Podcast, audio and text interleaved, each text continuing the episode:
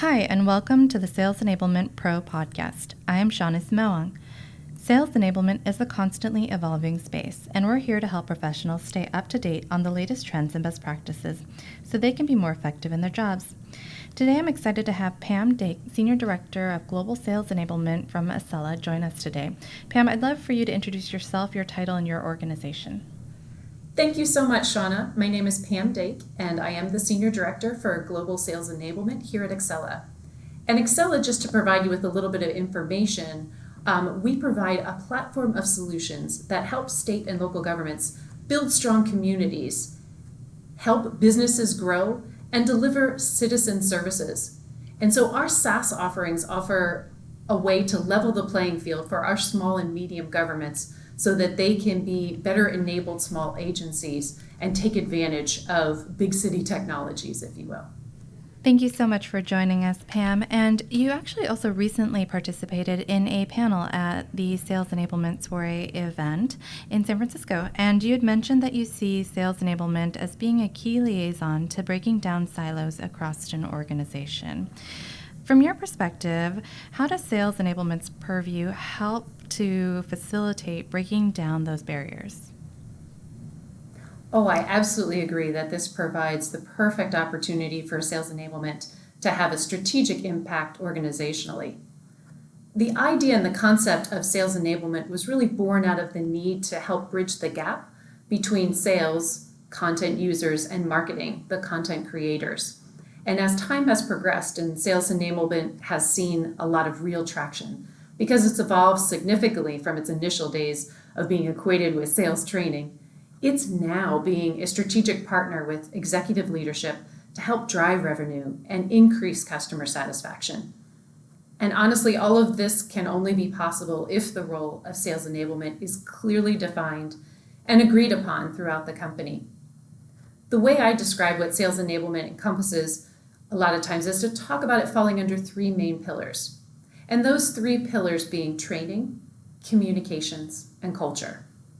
Training, to define that, is the skills and knowledge on your products or services, skills on sales as well, communications, to support the training, internal programs, and help sales keep in touch with internal stakeholders and keep them informed of new processes.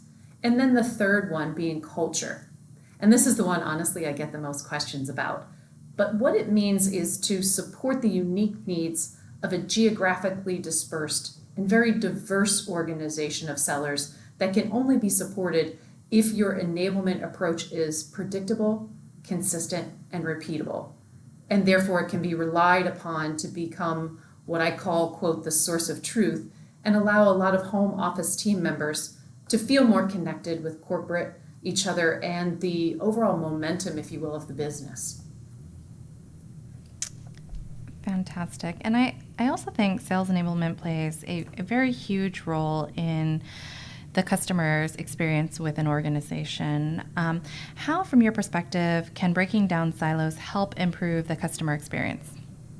The bottom line is that all companies exist to serve our customers. And without customers, there honestly wouldn't be any reason to be in business. And I'm not saying that to be coming from a doom and gloom approach, but instead because it sets the stage for how important it is for the entire company to be focused on the same goals, and with each department understanding their impact and their role for where their job starts and stops, and then how the handovers happen from team to team, and then how those handoffs impact that process. And therefore, I think it drives better engagement with initial prospect meetings through those ongoing successful customer relationships. Absolutely. So we know that sales enablement has a huge impact on the customer experience, but let's take a lens inward a little bit, because I think you also had mentioned on the panel that sales enablement has a responsibility to foster the culture of the sales organization. So I'd love to hear from you some ways that sales enablement can do so. Absolutely. Thank you for asking a follow-up on that, because again, I know a lot of people tend to have questions about what do you mean by culture? And so I'll go a little bit further down the path of defining that, because it really truly is, from my perspective, a critical pillar for sales enablement.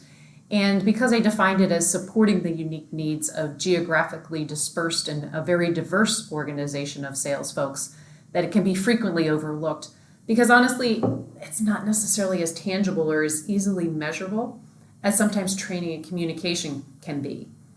With that being said, however, I still think there are very impactful and quite frankly, measurable ways that we can help support the unique needs of many remote sellers. And they fall, quite honestly, from my standpoint, under three categories. The first one being creating and supporting unique groups of sellers and setting up ongoing ways that they can stay in touch with you as a sales enablement expert and with each other on an ongoing basis. So communication being the key to helping foster that culture. And so this can be done in so many different ways. There's so many different things that we can leverage now with technology nowadays. And so you can have regular meetings in person, virtually, set up ongoing IM groups, training sessions, and so much more. That way they're able to feel supported by other people within their similar roles and others that, quite honestly, they don't necessarily interact with ongoing because they're in very different regions, for example. The second one would be fostering a community of sales leadership. So very similarly, what I was talking about with your direct sellers and your sales reps, sales leadership and fostering that community culture with them is also critically important.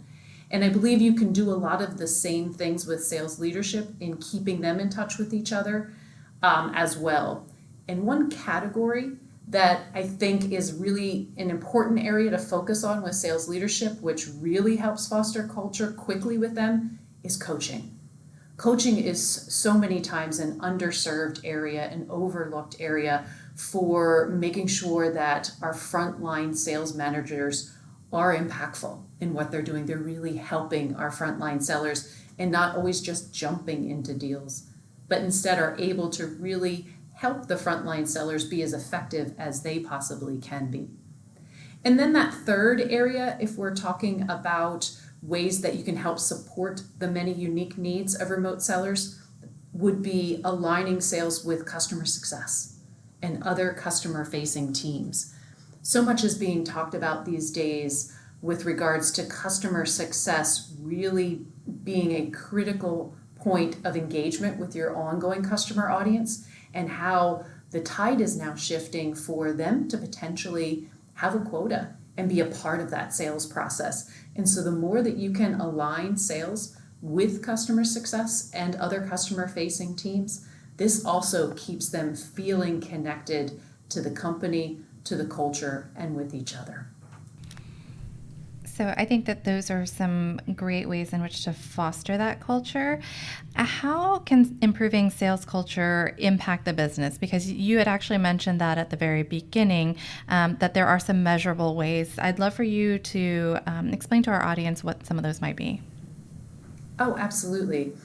Improving the sales culture, I believe, can have a direct impact and be very measurable because you're also affecting the overall momentum for sales and the business, because people feel supported and they feel in the know with what's happening in corporate and within their other teams with which they work. In addition, it can help break down those silos, back to what we had talked about in the beginning, because sales teams now become more connected with each other. And via ongoing group meetings or communications or training sessions, they have that opportunity to stay connected. So that's sort of repeating what I said in the last question, but back to really what you had asked. How do we impact the business and how do we showcase that? And the importance of measuring is key. And when you take a look at the activities that you're doing as a sales enablement team, I've typically called them enablement engagement. And what that is meaning is it's the consumption of programs, training, or communications. It's all of what you and the team are producing for enablement, but then aligning that to how the business is being measured. How is the board and the executive team measuring the success of sales? How is the board and the executive team measuring success of the company? And aligning your progress, aligning what the sales enablement team is producing to those measures and showing success is where you can really see the momentum and the impact of fostering that culture. Absolutely. I think that sales enablement is definitely in a position to help organizations with growth, just full stop. I'd love your advice on how sales enablement can position itself as a function, though, for strategic growth within an organization. I think this is a great follow-up to your last question, because I think the answer to this one is all about proving your worth in what you're doing from a sales enablement function with quantitative data. Like I mentioned in the last question, whether that be around quota attainment, pipeline generation, revenue attainment. And so the more that you're able to align that to your specific drivers for what you're doing for enablement and following those trends over time, meaning, are your sellers consuming your enablement programs? Are you seeing over time that they're finding value because they're producing, because they are generating more pipeline, because they are driving revenue forward, and showcasing over time that the more of your sellers are engaged with your programs, the more they are attaining and meeting business measures that we're looking to drive for, the more you're able to then set the stage and set the tone for the team feeling supported, getting value from what you're providing, and honestly, allowing yourself the opportunity to grow as an enablement function. All of this, however, really needs to start with a strategy, and a strategy that defines not only what and who you are, but also then takes it further down the path of, that's great to set the strategy and the tone for who you are and talk about enablement from a theoretical perspective. But honestly, it's the details for how you're going to tactically execute against milestones to make sure you achieve your strategy that are going to become critically important. And the more you're able to carry those messages forward, not just with sales, not just with marketing, but also with your other customer-facing teams, to be able to all be in alignment so that your strategy isn't a strategy in a vacuum, if you will. It's a strategy that encompasses all of the other teams that serve your customers. And so it becomes a very successful motion for what you're doing that aligns truly to what the business is looking to achieve. That's a fantastic response to that question. And I think while sales enablement absolutely is a lever by which organizations can have strategic growth, I think it's interesting that sales enablement also as a function within that organization is kind of experiencing its own kind of rapid growth, and is being elevated to a strategic function within a lot of organizations. I would love to kind of hear from you some of the challenges that come along with this rapidly evolving function of sales enablement, and how sales enablement teams that are in this position can continue to grow but scale with excellence. You're absolutely right, Shauna. Sales enablement is becoming more and more ever-present, and more you hear companies establishing formal sales enablement programs. And honestly, the reason behind that is because sales enablement has started to get traction, and companies are able to prove via a lot of the ways that we had talked about a little bit earlier in our time together with how you measure what you're doing from a sales enablement function.